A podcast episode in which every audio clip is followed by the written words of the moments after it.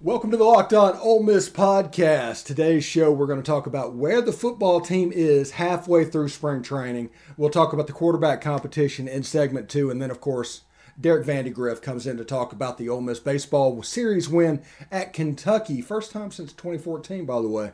So this is the Locked On Ole Miss podcast. You are Locked On Ole Miss, your daily podcast on the Ole Miss Rebels part of the Locked On Podcast Network. Your team every day. All right, welcome to the Locked On Ole Miss podcast. I am your host, Stephen Willis. Thank you very much for joining us, and thank you for making the Locked On Ole Miss podcast your first listen every day. We are free and available on all platforms, including YouTube. So do us a favor and subscribe to the YouTube channel. Also, hit the bell for notifications and new videos going up, which happens quite frequently, and upvote the video itself. And a reminder that if we hit a thousand um, subscribers to the YouTube channel by football season, we will do a live show um, for the post game of the football season with Ole Miss Legends. We have one that's agreed to it, and we're trying to wait to see about another. So, got a lot of stuff going on there. So, it should be a lot of fun. So, we are going in today is like the seventh practice in spring practice. Um, so what does that mean? How does that go? Um, what does it look like halfway through? Because that's essentially where we are. After we get through practice, when we start the practice on Thursday, we're at eight of the 15. So we're over half of the way done, and seven will be just under half the way done. So exactly what point should we be at? And the, the question is when you think about it, um, what do players hope to be out um, getting out of at this point? How does the quarterback competition look? How does the receivers competition look? How does the running back room look? How does the defensive line look? It's individual questions for um, individual units. And I'm thinking that the big winner in this camp is the tight end room. Michael Trigg yesterday, we talked about his emergence as a star player. He's a young guy, but he did play at USC some as a freshman. But I don't know if he's a redshirt freshman or a sophomore. I should know that by now. I, I just didn't look it up. Didn't um, plan on doing that. But his experience going forward means that he's not just a true freshman going through the system um, with the team this spring. So his accessibility to both Luke Altmyer and Jaxson Dart is a huge plus of this team. And him emerging as an added weapon to go with Zach Evans – um, Ulysses Bentley the fourth, Quinshon Judkins, those guys at running back because this team is going to start off as a running team because just because you have a young quarterback, they're going to lean on the run game and let the quarterbacks grow into a better role with the team. And we are fortunate to have as talented of a running back room as honestly we have probably ever had at Ole Miss. So I'm pretty excited about that. But there's just a lot of stuff to go in. They halfway through it. You want the quarterback competition. Is it here or is it here with the experience gap? Um, we'll talk about that in the second segment. Um, defensive line, there's a little bit of depth on there. No real standouts yet, but a little bit of depth. But Cedric Johnson was kind of the dude last year. He's going to be the one to take over for Sam Williams. I mean, he had six sacks last year. Sam Williams had 12, half of them. With him being the guy, is he going to make that move over? Damon Clowney, um, JJ Pegues, um, the kid from Germantown, KD Hill. It, there's players everywhere. You know, um, Tywone Malone. The defensive line, all along the front, there's players. This is such a different thing than just three years ago at Ole Miss. Do you remember the 2018 defense at Ole Miss? I mean, I'm sure everybody does, but does everybody remember that? Actually, comment on when the last time we had a defense as talented as the one that's projected to be this year. I mean, we, we could have a top 30 defense this year. When, when's the last time we had a defense that was that talented? 2014, 2003, 2008. I mean, those are the big big ones that popped up in the last 20 years. But I'm curious what you think about that. So leave that comment below in the comment section below. Um, but there's just questions that are going to go back and forth at linebacker. Is Khari Coleman and Troy Brown making the plays necessary? They offered a linebacker that's transferring out of Middle Tennessee. um, Middle Tennessee State University. Is that a sign that the linebacker play isn't where they hoped it would be? Is it just a lucky thing where they were their best developing it? I do not know, but the players that are being offered in the transfer portal on the defensive side of the ball, by the way, um, other than Deion Smith, I think that's pretty much a lock. Yeah, I mean, it, we'll see exactly what happens. A, a reminder, by the way, we provide commentary and perspectives.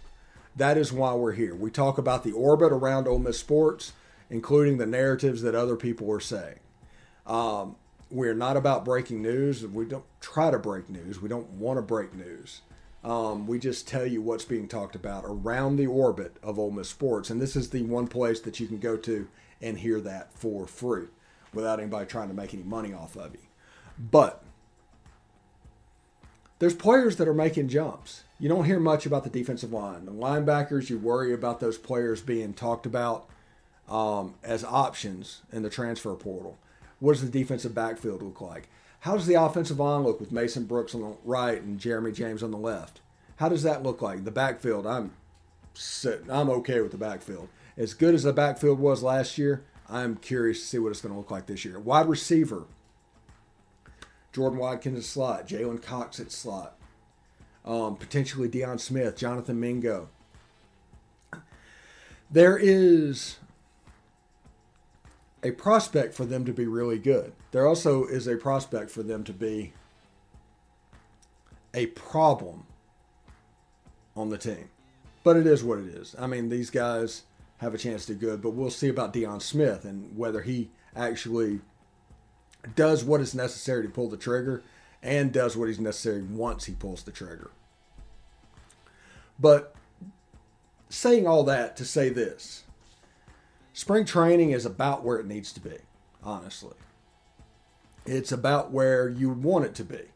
And because of that, um, there's eight more practices left. And later on today, we'll have um, the extra video, the press conference highlights, and Lane Kiffin. And he's going to talk all about what's going on. And he's probably going to talk about the scrimmage that just happened, the whole nine yards. Um, but it should be good because we're having fun doing this, honestly and it's a lot of fun and it's not life or death and understand that this is for Ole Miss fans. If you are outside learning about Ole Miss and interesting about Ole Miss, great. We're glad to have you. But don't think this is anything other than an Ole Miss fans um, YouTube channel because that's why we're here. Commentary and perspectives of the Ole Miss football team. So it should be good. Anyway, this is the type of year, time of year when I've pretty much given up on all my New Year's resolutions, but not this year. I'm sticking to my resolution to eat right thanks to Built Bar. It almost feels like it's not really a resolution because I actually enjoy eating them. Have you tried the Puffs? If you haven't, you're missing out on one of Built Bar's best tasting bars. Puffs are the first ever protein infused marshmallow. They're fluffy, they're marshmallowy. They're not just a protein bar, they're a treat and they're covered in 100% real chocolate mint brownie, coconut, coconut almond, and new for this month, white chocolate cookies and cream. They're all delicious, and new flavors are coming out all the time. If they think a flavor might be good, they'll make it. It'll be delicious, and it'll be good for you. At Built Bar, they're all about the taste. They make it about the taste first, and then they figure out how to make it healthy. And I don't know how they do it, but they pull it off every single time. So this is what you do. Here's the offer. Go to built.com, use promo code LOCK15, all one word, and get 15% off your order. Use promo code LOCK15 for 15% off at built.com. March Madness is right around the corner. If you want to win your office pool, you need to stay caught up with all the college basketball action with the Locked On College Basketball Podcast. Every Monday, Andy Patton and Isaac Shade recap the biggest stories in college basketball, keep you up to date on the NCAA tournament bubble, and get you ready for the upcoming week of games. From the Big East to the Mountain West and everywhere in between, Andy and Isaac have college hoops covered on the Locked On College Basketball Podcast. Available on YouTube and wherever you get podcasts. Part of the Locked On Podcast Network. Your team every day. Thanks for making the Locked On Ole Miss podcast your first listen every day. We are free and available on all platforms. Do us a favor and subscribe to the YouTube channel. Once we hit a thousand subscribers on the YouTube channel, we are going to do a live post-game report of Ole Miss football. So we need to hit that before football season. Right now, we have a yes from one Ole Miss legend. We're trying to get a yes from another. But either way, we are going to be here to talk about Ole Miss football immediately after the game um, all season long. So it should be a lot of fun. Anyway, the quarterback competition, we've told you over and over again, and we talked about how it was a quarterback competition and that Luke Altmyer, the way he wins is by being the most efficient, most um, machine like quarterback in the world. And that is what's happening. Luke Altmyer looked really good, really efficient this weekend. And Jaxson Dart with his gunslinger mentality, his Brett Favre mentality. And Matt Corral was a gunslinger. Okay? In 2018 and 2019, even in 2020 some, Matt Corral was a gunslinger. He thought he could make every throw. So he tried to make every throw. And it took him growing out of that and developing for that to change. Now, this is the thing to remember about Luke Altmyer and Jaxson Dart. They are like Matt Corral in 2019. Not Matt Corral in 2021. Matt Corral in 2019. There's plenty of development for both of them. Now, we've told you all, I don't know, month long, the whole time, talking about the quarterback competition for the whole month of March and into April. There was an experience gap with Luke Altmyer, a comfort in the offense of knowing exactly what to do. If that goes down to that, that's major advantage Jaxson Dart. Luke Altmyer's only real hope of winning this job is to keep that it completely extended until fall camp. And once you get to fall camp, this is like you get to the second half, get to the fourth quarter, anything can happen. But if you lose the game, you can you can lose the game early, but you can't win it. So it's important to keep that experience gap exactly where it was when it started. And you know, that's kind of where we are right now, seven practices in. The experience of working in the system is helping Luke Altmyer. And he's very efficient, very methodical. Jaxson Dart is toolsy and has all the talent in the world, and this is in no way um, over. Not even close. I don't even think it's even begun, honestly, because right now Jaxson Dart's still doing the acclimation phase of him learning how to do everything and doing the best and swimming a little bit. Remember, Jaxson Dart came from an air raid system at USC under Clay Helton, where they ran completely different plays, a completely different offense, and now he's asked to run this completely different thing. This this thing that Charlie Weis is putting in and Lane Kiffin and doing that, it's completely different. It's all about speed, it's all about tempo. It's actually an incredibly simple offense to run because you have to be to go fast, but that speed means quicker reads. So it's it's it's a lot of mental work, but Jaxson Dart will get there. Absolutely. But Luke Altmyer has that advantage now. And right now he's holding steady after seven practices. Um, at that experience gap. So it's a great thing. Like I said, this is the one storyline that people are going to care about going into um, really Labor Day. But this quarterback competition is everything. People will try to downplay it. They'll even try to downplay spring practice. It's not. These reps matter, potentially more so than any team in Ole Miss history. These reps matter. And this where you end up at the end of spring and into fall camp matters. You need to try to be leading going into fall camp. Whenever that depth chart is posted, you want to be leading. If you're not, you've got an uphill climb and you have to expend a whole amount of energy trying to catch up. So we'll see. Coming up after this, Derek Vandegrift. You know, we wait about 24 hours after the last game to actually record with Derek. So this is after a day um, to get his thoughts on what's going on with the Ole Miss baseball team. That is by design. So you don't get hot takes and everything going on. You actually get good, solid analysis. And we talk about Ole Miss baseball going against Kentucky, Alabama. We even go through the SEC a little bit. So that's coming up after this from Bet Online. BetOnline.net is your number one source for all your betting needs and sports information. Find all the latest sports developments, including this week's Masters Championship odds, podcast, and reviews for different leagues this season. BetOnline is your continued source for all your sports wagering information, including live betting, esports, and scores. Head to the website today or use your mobile device, device to learn more about the trends in action. BetOnline, where the game starts. Thanks for making the Locked On Ole Miss podcast your first listen every day. We are free and available on all platforms. Don't forget to rate and review us on iTunes. You can leave a five star review. You can say whatever you want to, just leave a five star review. We'd really appreciate it. And also, a reminder to you if our YouTube channel hits a thousand subscribers, we're going to be doing a live post game show come football season with Ole Miss legends attached. I already have one. I'm waiting to hear back from the second one. Um, I'm here with Derek Vandegrift. We are going to talk about the series that was, the series that got a little bit scary, but they were able to pull it out. How you doing, Derek? Pretty good. How you doing? Oh, pretty good, man. Um, Ole Miss went up to Lexington, won the series for the first time since 2014. Um, the bats were kind of dead on Friday and Saturday night, and then about the fifth inning, they just woke up. I mean, what do you think about that? Yeah, that's that's kind of the concern this past weekend. You know, we uh, were able to get guys on base here and there, but outside of the first inning, you know, we weren't really able to push anything across either Friday or Saturday. Uh, they did come alive after a few innings on Sunday. Uh, we need to start getting Calvin Harris in there. You know, he, he played on Saturday, and that was it the entire weekend, you know, and that was the game we ended up benching Chatagnier, giving him a days off. And quite frankly, if that's what we got to do to get Calvin Harris's bat in the lineup the way he's swinging as opposed to Chat right now, I love Peyton Chatagnier and all, uh, but we got to have something going with that offense, and Calvin Harris hitting everything in sight right now.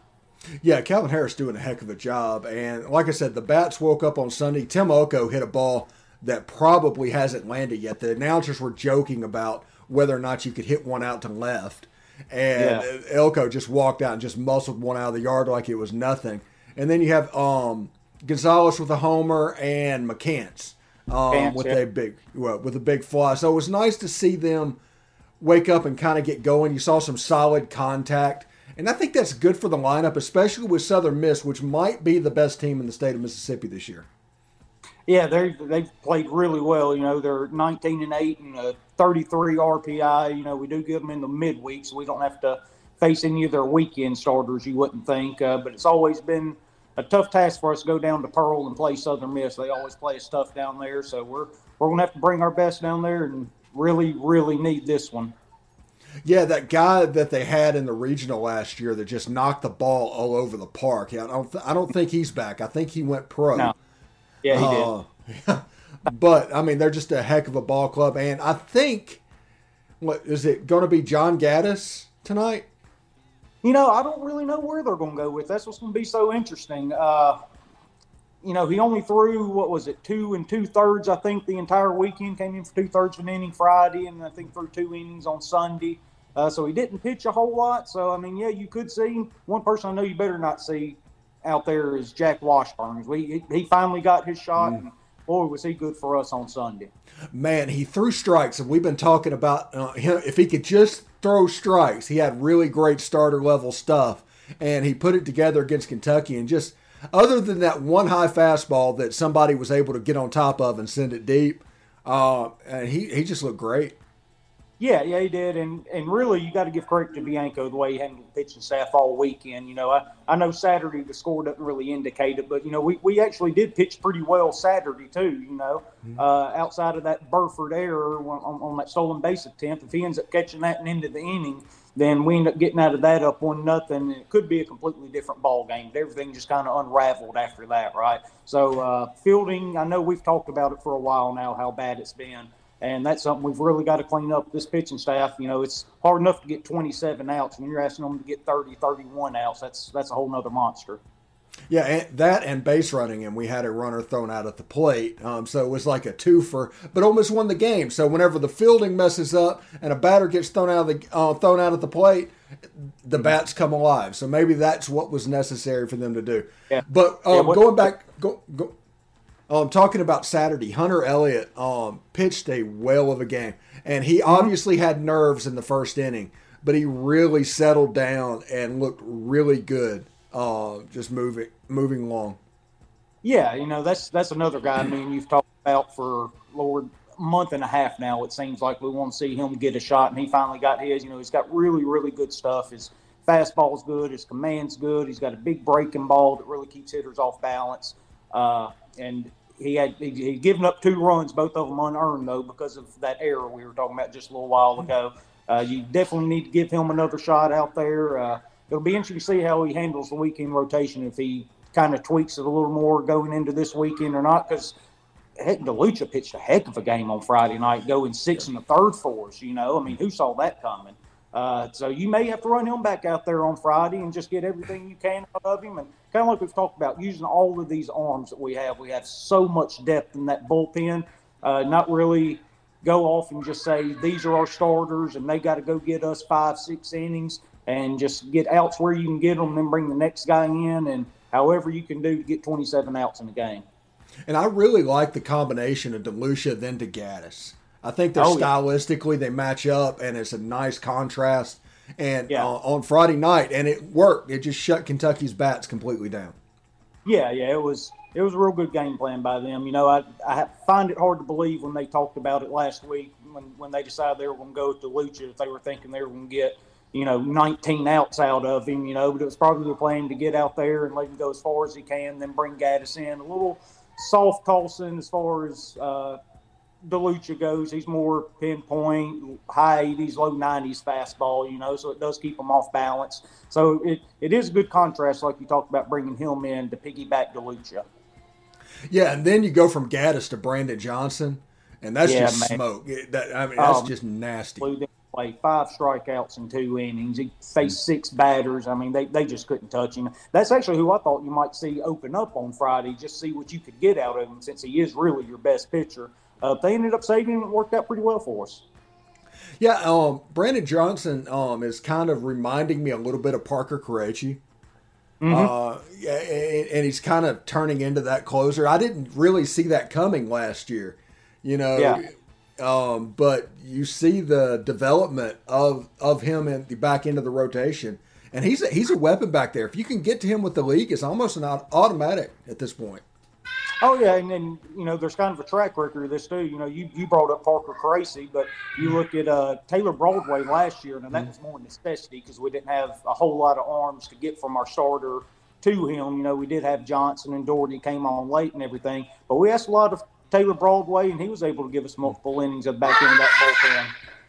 Yeah, yeah, and, and, and a heck of a pitcher. He did some stuff like the third game of the Arizona series. People can talk about um, starting Taylor or what they were going to do, but we just didn't have any pitchers. They the Yeah, I mean, Tommy was- John took Hoglund, and that just kind of threw everything out of whack. Yeah, yeah, yeah. When when you lose a guy like Copeland, you get to a do or die game in the super regionals like that. You know, you got to throw your best pitcher out there, and that's what Mike did, and it didn't work out for us. You know, so that sucks. But he he absolutely did the right thing, getting Taylor out there and trying to let him give us a chance to win the game. All right, we got Alabama this weekend, and I am okay. I am team sweep. I know it's hard to sweep. Winning two on his home series is always the goal, but I am team sweep because you got swept by Tennessee. You got put in a little Yeah. bit of hole. So if you can sweep Alabama, all of a sudden you're like I think plus one up in the theory that um, every series at home is two wins, every one on the road is one win. So anything above that or below it is the plus and minus. Yeah. Um, so that that that would get us to the plus one range before we start the gauntlet. What do you think about that? Yeah, you know, you, you, you have two opportunities this year to do that. You've got Alabama and Missouri. Those are your two sweet series, right? Now, we, we talked last week, and I had us just winning two against Alabama and ended up sweeping Missouri, and that still get, got us to that magical 17 number that we're all looking for as far as conference play goes and being able to host and all that. But, yeah, the, Alabama's been so bad on the road, though. They, they haven't been great, you know, period. But on on the road in particular, they're one and seven this year. Now the one win they had was in the state of Mississippi, though. They did go down to Starkville and still won. So I guess you got to watch out for that. But yeah, this is definitely one where you where you're looking to try to get three wins and get that conference record built up a little bit more and try to get some momentum going. All right, what do we need to know about Alabama? Um, anybody that don't know doesn't know that much. What do they need to know about Alabama? they do have a pretty legitimate Friday night starter. You know, uh, Garrett McMillan, he's only two and two, but he's got 3.05 ERA with 44 strikeouts and 41 innings. You know, he's he's a pretty good pitcher. Uh, the two after that don't really control it particularly well. Uh, so they're going to be giving you extra outs that we really need to take advantage of. So if we can mix and match our pitching again this Friday, take that Friday night game, then we'll be set up real good to go ahead and sweep the rest of the series. They do Yeah. have a real big arm at the back end of the bullpen. He's pitched really well this year too. Okay. Um, what about their batting order? How did they hit the ball? They're like a 290 average team altogether. They they only have two guys hitting over 300 for the entire year, and actually the one guy that is leading them in batting average, he doesn't have any home runs. There's there's not a lot of pop in the lineup. Uh, their home run leader's only batting 265. You know, so there there's not a whole lot to worry about as far as the bats go. But at the same time, if you this is the SEC, if you mess around and slip one in strike zone or leave something hanging, somebody can drill one on you. Hey, do they have still have that second baseman that was so good last year? Uh, I'm not sure. I you think he, I think he's gone. Yeah, the little left-handed guy that led off, he hit like 400. It doesn't sound like the averages are anywhere near oh that. no, no. Oh, the, the, the one guy leading them, he's he's hitting like 365, so he's doing fine, you know. But like, Mm. like I said, no runs. Now they do still very efficiently. I think they're 22 for 27 in stolen bases. Uh, and usually that's something we'd be okay with, but you know Hayden hadn't been just great behind the plate here lately. Yeah, I, maybe Sunday woke him up a little bit. He had a pretty decent day at the plate. Um, nice job receiving. Um, it was more of a Hayden performance that we're used to. So maybe that'll Yeah. wake him up a little bit once he gets home. Yeah, yeah, and, and, and with Hayden, his big thing is, you know, we all know he's in the lineup primarily because of his defense. He's the best defensive catcher in the country. You know, he receives well, he can gun anybody out. But sometimes when you're struggling at the plate like he is right now, you let your slumps on offense kind of translate to your defense. I think that may be what's going on a little bit. So, kind of like you said, if he can get a couple more squeakers to get by the second baseman and all that, kind of get a little more confidence and uh, maybe he'll start playing a little bit better behind the plate. But if not, we sure enough got a guy back there that can do it. Okay, and this is something I want to do moving forward. Um, now that we have Derek on the show, um, I want to talk a little bit about the SEC as a whole. Um, Now that we have some conference series and a little bit of a sample size, Yeah. Tennessee went to Vanderbilt and absolutely swept the doors. They're like two wins away from the all-time start to an SEC season. This is a good team. Uh, yeah, that's again an understatement. I know we talked about it in depth last week about how good Tennessee is. Uh, but when I saw, you know, they were playing at Vanderbilt this week, and I said, well, you know, if they start out with sweeping us on the road and then sweeping Vanderbilt, you know, then those are two very, very high profile sweeps you can put on your resume. And quite frankly, it just wasn't really close the entire weekend, just like it wasn't with us. You know, I know we were in the game Sunday a little bit here and there, uh, but I don't think it was really that much in doubt. And yeah, ten- Tennessee went and did it again. You know, uh, I'm kind of interested to see what comes of this whole bat fiasco, though. You know, they had that bat taken from them on Friday. Apparently, it's been sent off to get tested. Uh, there could be something to that if they find out that it was rolled or shaved or anything like that. Yeah, and um, not bragging or anything, but on my post game pods during that Tennessee series, I was just I kept saying over and over, when they hit the ball, it's a lot more solid than Ole Miss hitting the ball. Yeah. you don't have That- those duck snorts. It was all just line drives and lasers. Well, yeah, and even the ones that weren't, those still got out. I, I can't remember what the guy's name that hit it, but he hit one that looked like a Mm. Off the handle. I know Yeah, what you're talking um, about. and it looked like it was going to go about 20 feet into the outfield, maybe split uh, Leatherwood and Elko and drop in. And that sucker carried all the way to the bullpen. I, I had never seen anything like that. As soon as I saw that, I thought, yeah, something's a little fishy here. Yeah, it, it, it's rem- reminiscent, honest, hon, honestly, of LSU and Gorilla Ball back in the day. Yeah, yeah. Yeah, th- th- I mean, like Eddy Furniss at the plate, which his son is an Ole Miss signee, by the way. Um, so yeah, it is pretty good. Now, what else around the SEC do we need to know?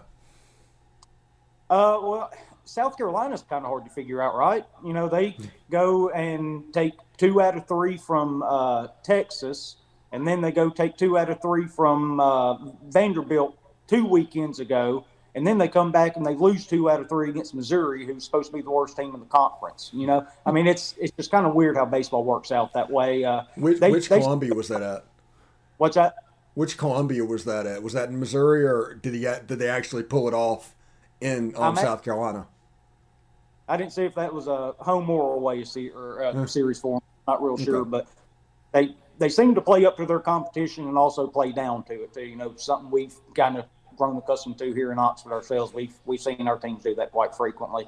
Uh, Georgia with a really impressive weekend, going on the mm-hmm. road and sweeping Florida. Uh, Georgia can really throw it, especially on Friday nights. That's kind of what you got to watch out for with them. You know, they they might have the best Friday night starter in the league now, outside of Chase Burns up at Tennessee. Uh, that guy can really spin it, and you know the two guys after him have have pitched well enough to keep them in series, and you know they're probably going to end up being the host team themselves out of the SEC. Yeah, absolutely impressive. Also, Auburn took two out of three at LSU. Yeah, um, yeah, yeah. They won LSU, down there for the first time in forever. Yeah, yeah. LSU doesn't throw it real well. Uh, they are even a worse fielding team than we are at this point, Ooh. which is pretty incredible. Uh, but they, they can't field for their lives right now, and, and they're they're scuffling with their rotation, trying to figure out not only the starters but the bullpen too.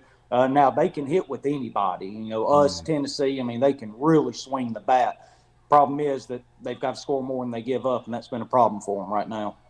Yeah, it's pretty good. Um, Mississippi State, what, how, how's their season? I haven't honestly. Maybe I'm a bad Ole Miss fan, but I don't know exactly what the defending national champions are doing in baseball. So how, how do they look this year?